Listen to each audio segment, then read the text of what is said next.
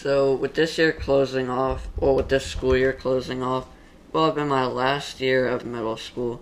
On this podcast, I'm going to be talking about my perspective of middle school, what I learned from it, what I did and didn't like about it, and hopefully uh, giving you younger viewers at least an idea of what you guys will be going into. So, without further ado, let's get into the last episode of Life with Pierce Season 1.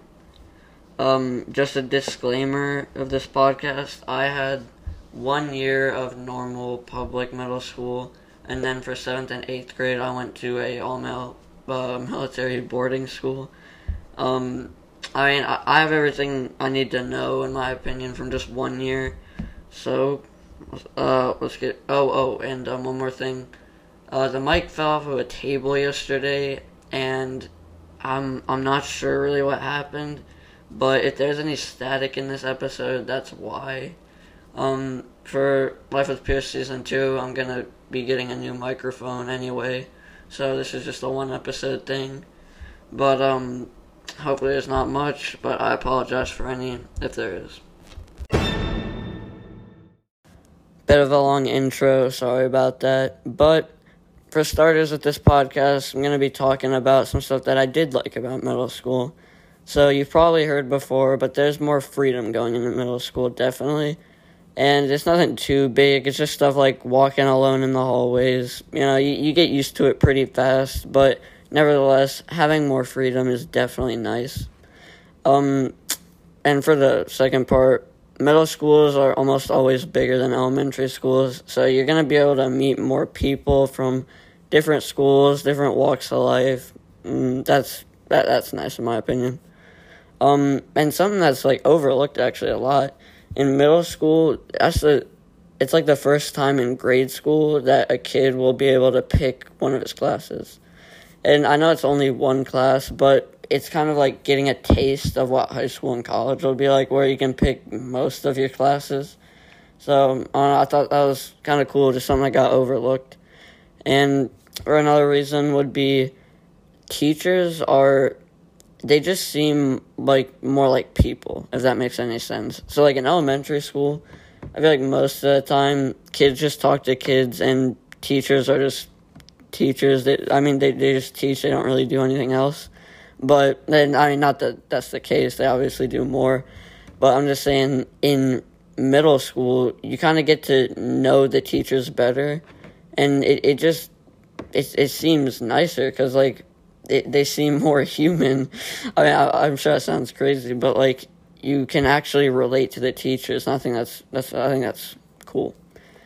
Now, when it comes to stuff I don't like about middle school, I would say most of it came from the kids and uh, no, I wasn't bullied at all or anything like that.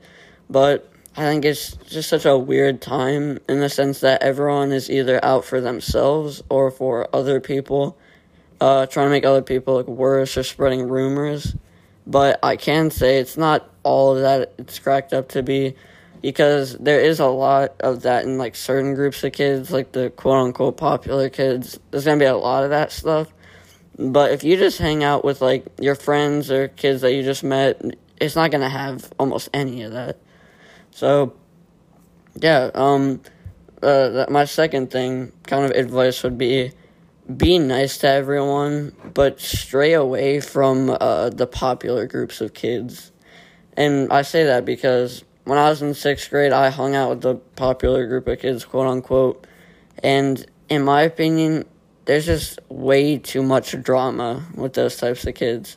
I mean, it might seem nice at first. It's like, oh, I'm with the popular group, but when when you go to high school, it just doesn't matter after that. Like being popular, quote unquote, is not a thing in high school, or definitely not college.